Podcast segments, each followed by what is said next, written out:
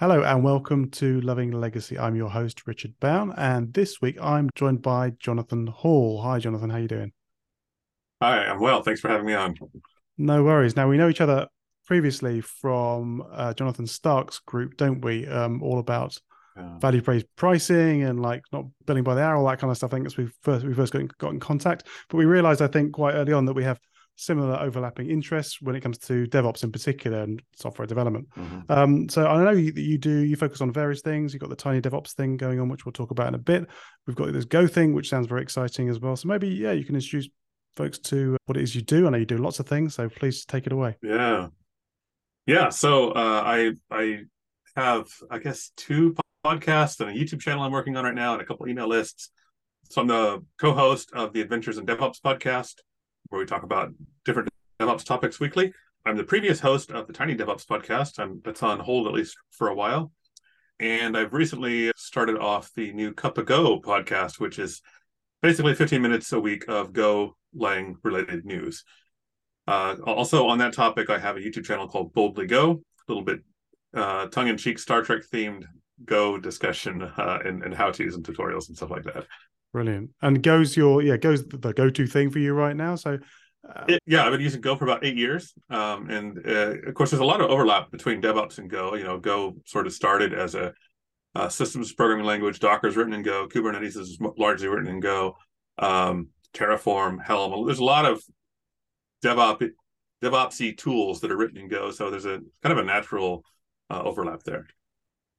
Yeah, that's something that I've always been trying to. I've said to you a while ago, actually six months ago. Oh yeah, I must dig into it, but I kind of got sidetracked by Rust, which is the other kind of go-to exciting thing mm-hmm. at the mm-hmm. moment as well. I've, I've really enjoyed that. Um, we'll dig into Go in a bit, but maybe you can give us a little flavor of how you kind of got to where you are now. So your kind of background and how you got into Go and DevOps. Yeah, sure.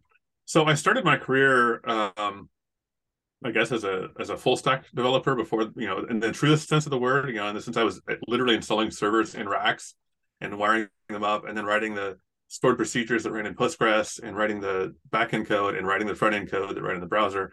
I really got my start doing that um, probably 2006. I was at a company for about nine years, doing spam filtering essentially. I learned learned a lot there. Sort of cut my teeth with programming. Was using Perl back then, and uh, operations. Uh, you know, it, it, was shortly after I joined that company that we had. Uh, it, it, almost sounds like a joke, but uh, it was a Black Friday incident.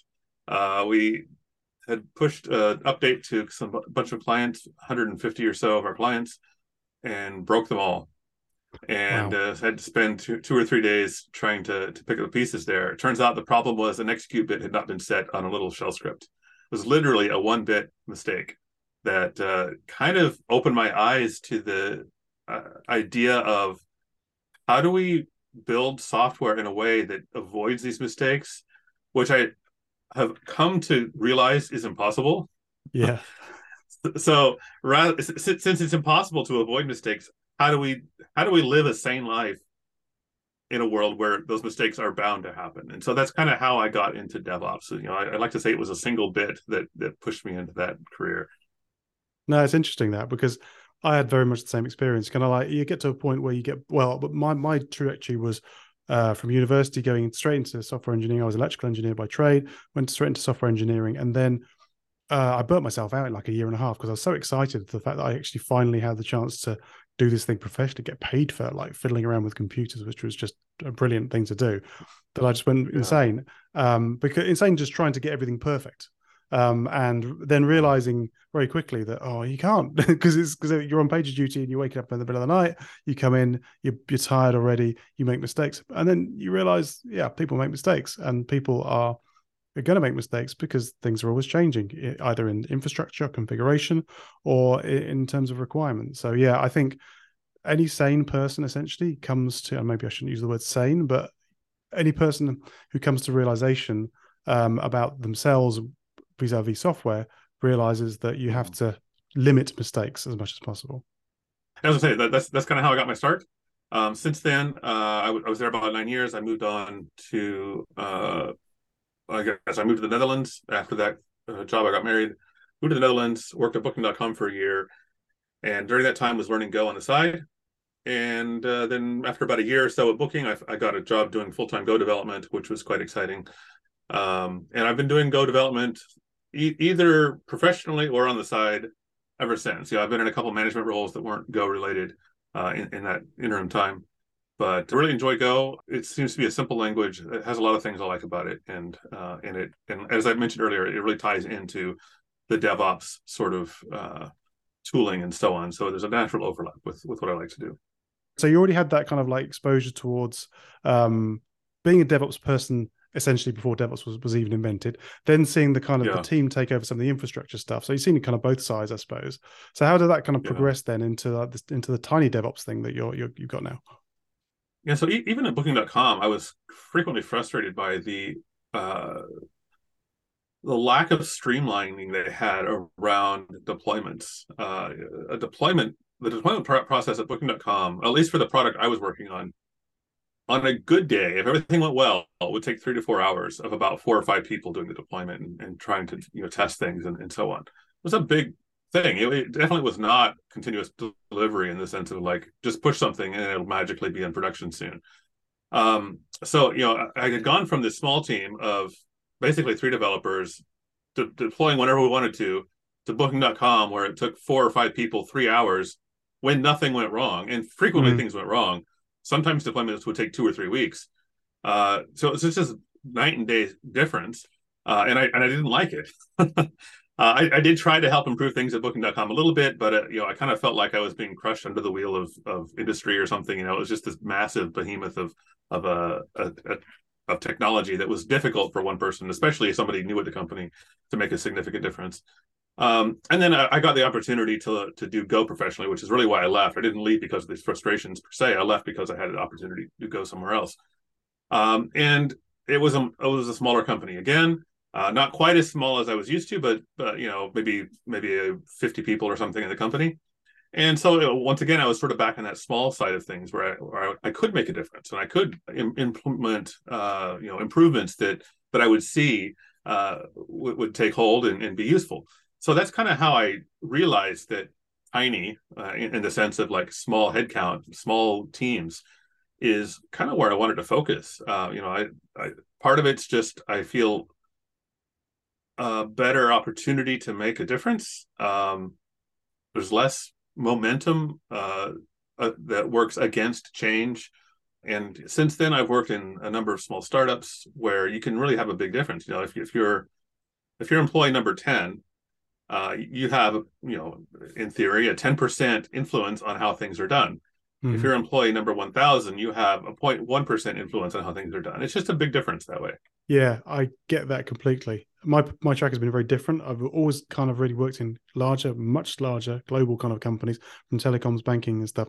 Uh, but I see exactly the same story. Um, and of course, there's a kind of a flip side to that as well, which I was thinking of when you were talking there, which is if you do get to influence in an enterprise, then the impact can be much larger. Sure. Um, however, that does is it's very difficult to to get that turned around because that so many more people have interest in stuff. I've worked in some very interesting companies where they have done really quite cool things or attempted to do quite quite cool things from a career from 25 years or so there are maybe a handful of occasions like that where you actually do happen to make a, a, a particular difference in a particular job i also see that at quite small scales as well.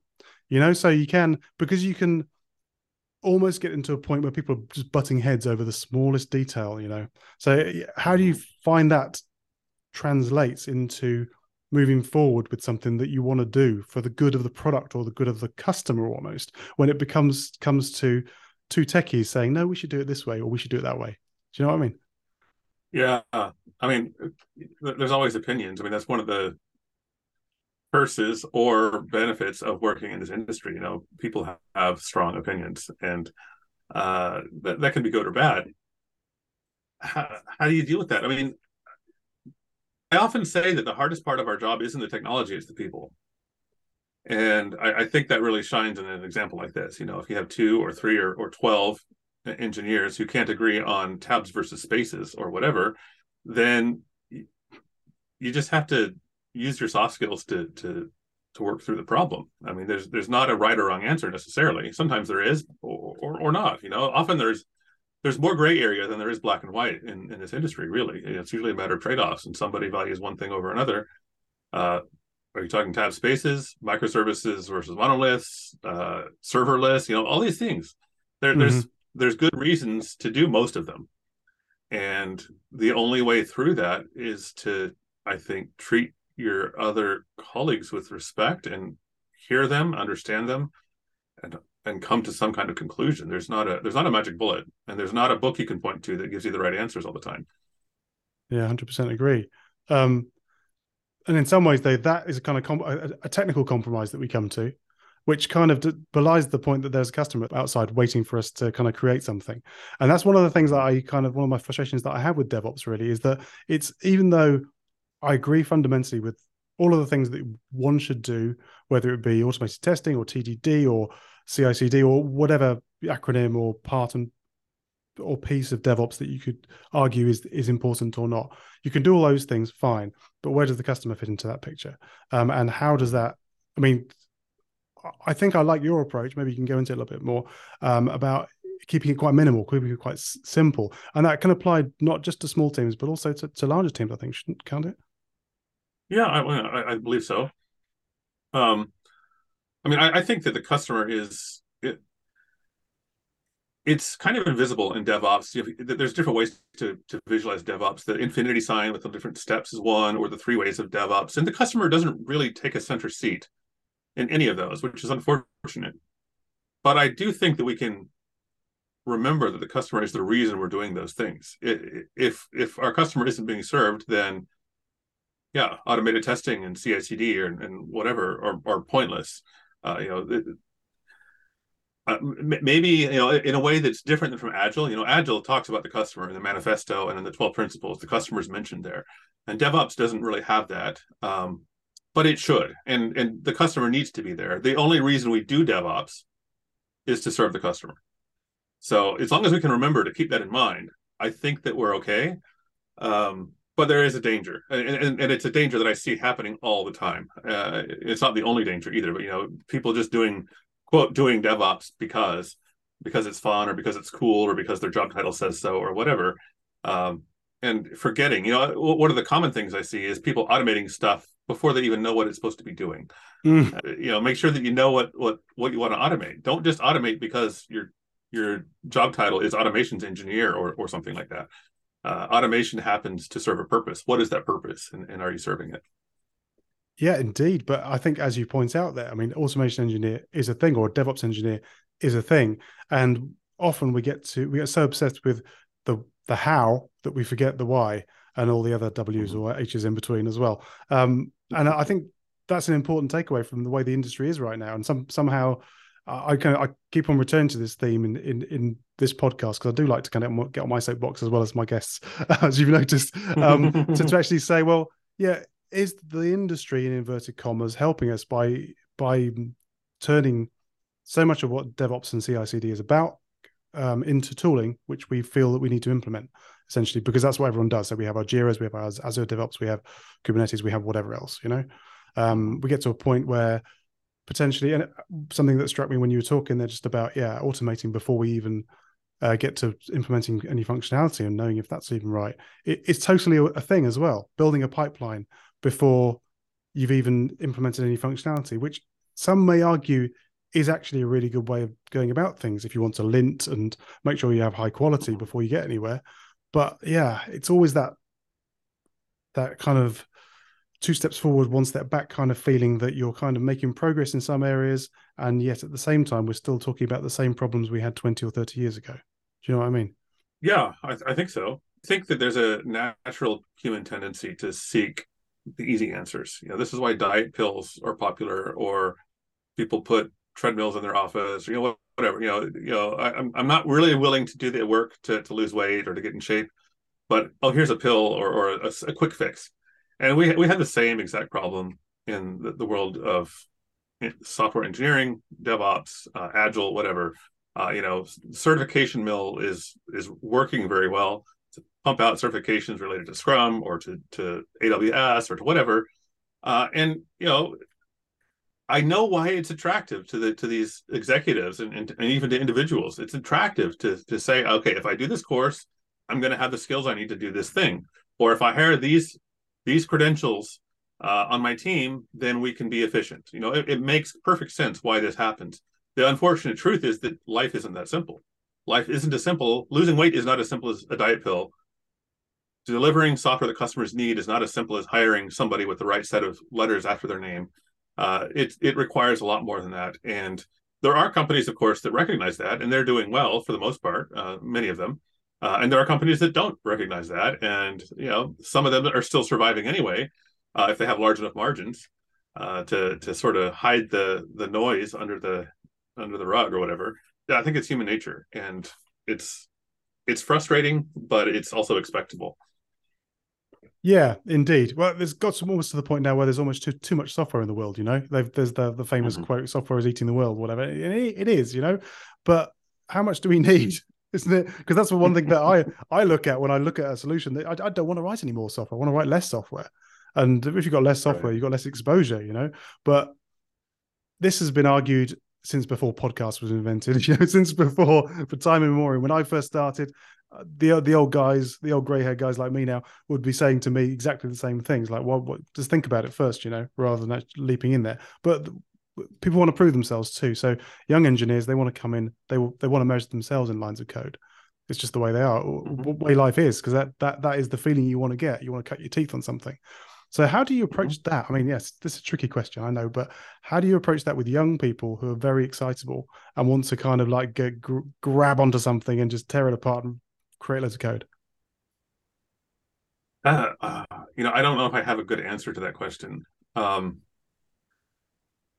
since I tend to work more often with smaller, younger companies, one common piece of advice I often give them is to hire one senior instead of two juniors. But that's not sustainable. You know, I mean, when you're early stage, I think that makes sense. But it's not a sustainable approach eh, from an industry standpoint. Maybe maybe some companies can accomplish that, but from an industry standpoint, we need a way to bring uh, inexperienced developers up to speed responsibly, and we're failing miserably at that. I believe. Uh, you know, we have we have a lot of developers who, you know, a, a three month boot camp can't do it. Uh, a computer science degree also can't do it. You know, we have a huge gap in our educational system. I think, just as an industry, uh, teaching the necessary skills. How many how many junior developers have you worked with who understood how Git works? That's an essential skill that is not being taught properly. You you generally learn that on the job. There are courses you can take, uh, I suppose, or, or books you can read, but it's not part of any standardized education I've ever seen. How to how to properly manage branches, or even just use Git, or how to write a user story is a useful example. You know, that's something most people get wrong all the time, and uh, for, for there's just so many of these things that that aren't writing code but that are maybe even more important than the code itself. The mm-hmm. code is a liability, and and I, mature developers I think understand this that code is a liability. It has to be maintained. Uh, it often has to be deleted or or reworked or whatever. Um, the less code you have, the safer your company is in the long run. The less expensive developers you need to maintain that code. Uh, so yeah, if you can hire developers who write less code, you're going to generally, uh, you know, all else being equal, you're going to come out ahead. Uh, but that's not the way we think. And, and develop, you know, right, learning to write simple, efficient code is a skill that isn't taught well. And learning to do all the soft skills, or, or not even the soft skills, but the other technical skills around software development, such as workflow management and how to use Git properly and how to do deployments and how to run a linter, you know, all these sorts of things mm-hmm. you kind of pick up on the job. But that's eighty percent of the job, really. well, I think it would just put everyone off, wouldn't it, if, you, if they know that straight away? Yeah, because it, it, it might be, but there, there's a lot of boilerplate yeah. there, and that's the point. It's um, and yeah, source control is is still a mystery to many. I, I would say I've, I've been in that situation where I've been teaching people to use Git in in in, organi- in existing large organizations, and developers, a lot of developers don't use source control, or if they do, they or they, they only do it because they're told to, not necessarily that they see the benefit. Um, we're getting a little bit off the, uh, away from go, go now. so right. let, let's talk about let's talk about so then DevOps and becoming a senior developer and having all that experience of deploying things and wanting to make make things bulletproof, repeatable, and good for your customer. So yeah, how does Go? I mean, maybe give us a little history of Go as well, because you've mentioned some really tantalizing things that You said it's uh, Kubernetes is written in it, I believe. Mm-hmm. Um, ter- Terraform as well. Did you mention, or was it just HashiCorp Terraform is written in Go. Uh, I mean, HashiCorp does a lot of stuff in Go. Of course, Go came out of Google. They invented Go. Um, as legend has it, and I probably true or largely true. Um, three three of their developers were sitting around waiting for C to compile, and thought, wouldn't it be great if we could make a faster version of this? You could whittle and, a cricket bat in that time as well. Yeah, and thus Go was born. Uh, so you know, it comes from out of Google, where uh, you know systems programming is kind of a broad, fuzzy term, but you know, it's not games programming, it's not scripting. You know, it's it's building systems, network systems of some sort.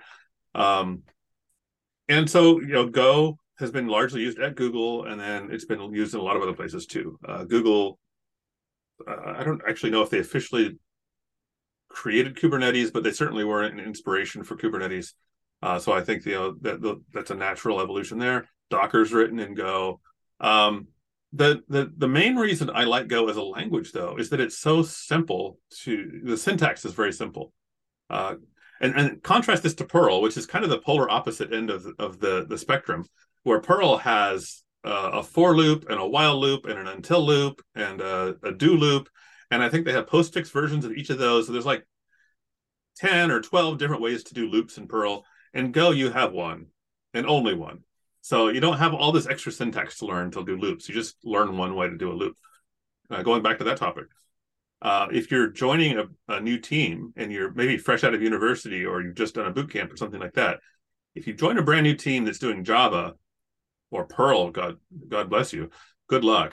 if you're joining a brand new team uh, and and they're doing Go, you you you have things to learn, of course. You, everyone does, but at least the syntax won't be causing you to scratch your head every morning. And that's honestly, I think, the biggest benefit to Go uh, I mean, it is fast. It does compile quickly. It has a lot of other benefits too, but the biggest single benefit, if all those other things went away, if it took me hours to compile Go, I would still love the fact that uh, I can take a, group of juniors and seniors and put them together, and they can be productive together uh, without having to spend months ramping up the, the juniors to to understand uh, all the whatever archaic syntax in the language. Hmm. So, because when I looked at Rust, for example, I love cargo. I love the package management around around um, mm-hmm. um, Rust, and I fell in love with it immediately. And then I, I looked at Go and I found it slightly more complicated. So, or, or I didn't find my entry point straight away. So, does it exist, and is there one version, or how? Give us a, a flavor of that. How recently did you look at Go? Um, it was very briefly, about six months ago, I think. Okay, that's recent enough. Uh, Go recently, recently in the last few years, has changed the way they do package management drastically. So I don't know how Rust does it. I haven't looked at Rust. Part of the reason I haven't looked at Rust is I'm afraid I would like it too much. Mm. and I don't want to distract myself to something else. Uh, you know, I, I want to focus. Um, but Go, I mean, Go does handle package management um, in a in a somewhat atypical way. Uh, basically, uh, any URL can be a Go package. So you can upload your Go package to a URL, and the URL is the name of the package most of those packages start with github.com or similar uh, but they don't have to. You can host a go package on your own website if you want to. Just put a little bit of metadata in the in the html and, and you have a go package. Um, so that's that's nice because uh, you never have naming conflicts. You know you're not going to have two people who name their package the same thing uh, since the url makes it kind of unique. Uh, but it uh, it has uh, it, it does trip people up sometimes especially if you're trying to create your own Go package for the first time. Um, it's not always obvious how to do that. It's actually simple, but it's not obvious uh, how to do that. So I do see that tripping up new people a lot. I mean, the thing I like about Rust package management is it's just very simple um, and l- similar to npm. It's kind of there in your in your main directory basically. So it's, it's very obvious where your package and your dependencies are when you think about DevOps, that's always at the top of my mind. Is like, how am I going to replicate this environment somewhere else? So if it's all there in one directory, perfect. You know, I can just deploy that somewhere. That's a first class concern with the Go package management system. And although it doesn't, it, it can, you can vendor your dependencies locally if you want to. It's not actually required to to guarantee reproducible builds. So it uses a, a combination of version numbers and checksums and so on to and the proxy to ensure that you have reproducible builds even without keeping duplicate source code everywhere. The standard toolkit includes all the package management for you, so there's no extra third parties to to install okay. like there are with npm or Yarn on on JavaScript. It's all part of Go, the Go tool, the Go. Uh, yeah, I guess it's exe on Windows or whatever. But you could you type Go build, Go mod, etc. There's a bunch of different subcommands in that Go uh, that Go tool. They handle awesome. all that for you. So, what, what typically do you cover in the podcast and on the on the YouTube channel? So on the podcast, it's uh, the news. Uh, we talk. We spend 15 minutes talking about whatever's changed in the Go community in the last week. New releases of Go itself when that happens, or popular packages and stuff like that. Uh, upcoming conferences, that sort of deal. Uh, and then on my YouTube channel, uh, it's more uh, it's more educational material, tutorials, some interactive code reviews, or, or code roasts as I call them, where I review someone else's code and talk about here's the things I would look for, here's the things I would change if I were, say, going to hire them for uh, a job, uh, if, if, this was a job application. Um, and uh, I've done a bunch of book reviews lately. So if you're learning, if you're thinking of learning Go, maybe check out some of those book reviews to see which book you should read. Awesome, definitely will. I'll check out your channel as well. Well, um, one last thing. So we touched on DevOps, we touched on Go. Um, yeah, so just tell me again one time about your your DevOps thing because I know you kind of you you like to implement DevOps kind of backwards, don't you? Yeah, C- yeah. C- CD backwards. So right. I want to hear a little bit more about this as well. Yeah, so I'm sure I'm not the first person to think of this, but I've never seen anybody else spell it out. So um, I've I've been making sort of an effort of educating people on the idea of implementing continuous delivery in reverse.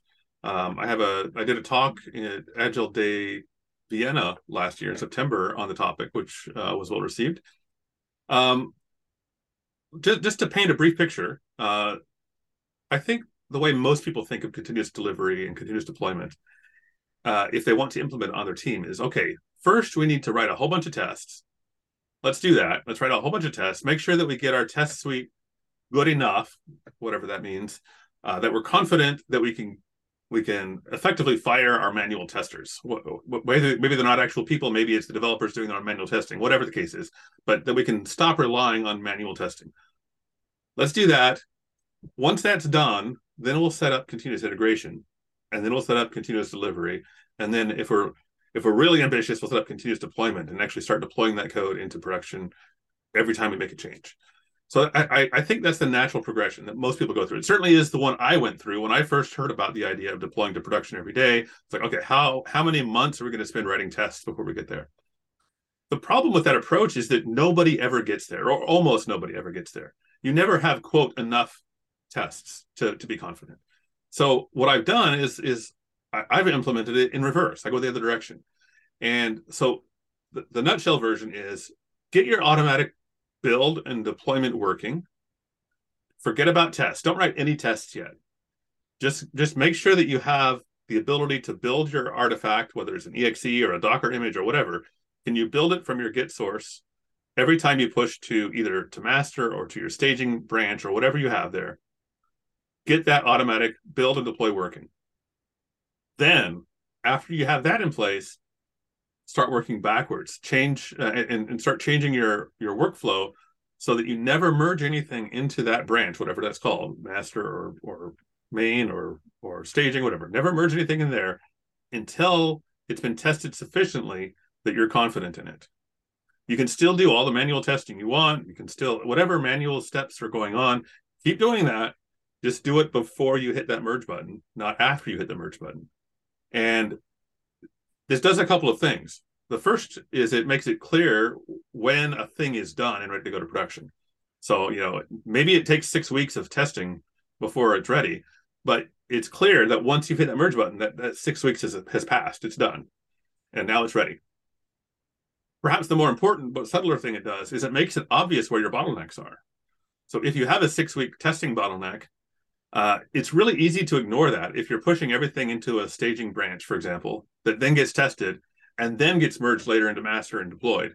Yeah. Uh, you, you, kind of forget that oh yeah, my code is still sitting there waiting along with 25 people other uh, people's other code at the same time, kind of mumbled together.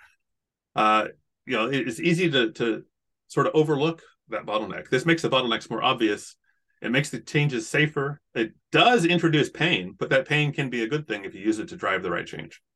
Yeah. Also, I think it's a much more time efficient way of managing that pain as well because it's very obvious what you're working on next. I really like right. that. And I also have seen exactly that happen and play out exactly as you're describing it so many times, whereby we think because we're, we're told do things and we're told by Jez Humbles and the DevOps handbooks and such of this world do things in small steps.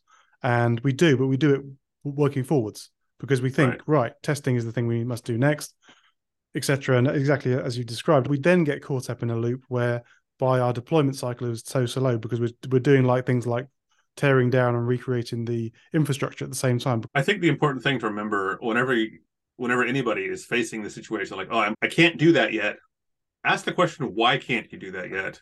Don't just stop there. We can't do that yet. You know, ask specifically, what would have to change to get us one step closer?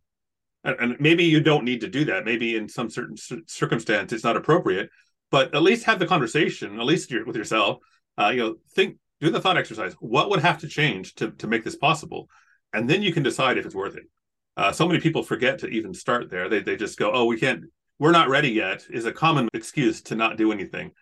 Okay, maybe you're not ready yet, but what's the one thing you could do that would get you one step closer to being ready? Yeah, and that also comes down to, again, maybe closing the loop a little bit how we perceive our customers or how we perceive our job to be really in some ways too. Because if someone's just focused on one one area of the of the of the chain when it comes to deploying software to to a customer then that's all they're going to focus on. But if you actually see every day as an effort to try and create move a little bit of value closer to your customers so they can use it and provide feedback which hopefully then helps you feel better about your job and your output then surely everybody wins. Um, but yeah, that's probably the conversation for another another time, I would say. Very good. Jonathan, now thank you so much for joining me today. Anything else you want to add before we, we wrap up? You know, I, I think one thing I like to to end on uh, frequently. Um, I like that we can have these conversations. We can discuss whether we should do CI, CD forward or backwards. This wasn't a conversation we could have 10 years ago. 10 years ago, it was it was almost blasphemous to say that you could do 10 deploys in a day. Uh, and you know, certainly nobody was questioning whether they could do it. It was more a question: Is it even theoretically possible? We all now know that it is possible in theory. Google does it, Amazon does it, thousands of other companies do it. Maybe my company doesn't do it yet, but at least I'm having a conversation. How can I get there? Not is it theoretically possible? So I, I'm encouraged by the the way the conversation has changed over the last 10, 15 years. Perfectly put, I think. I'd like to say thank you to Jonathan for him joining me today. This has been Richard Bown on the Loving Legacy podcast. If you'd enjoyed today's episode, then please like and subscribe on your favourite platform. And until next time, I wish you goodbye and good luck.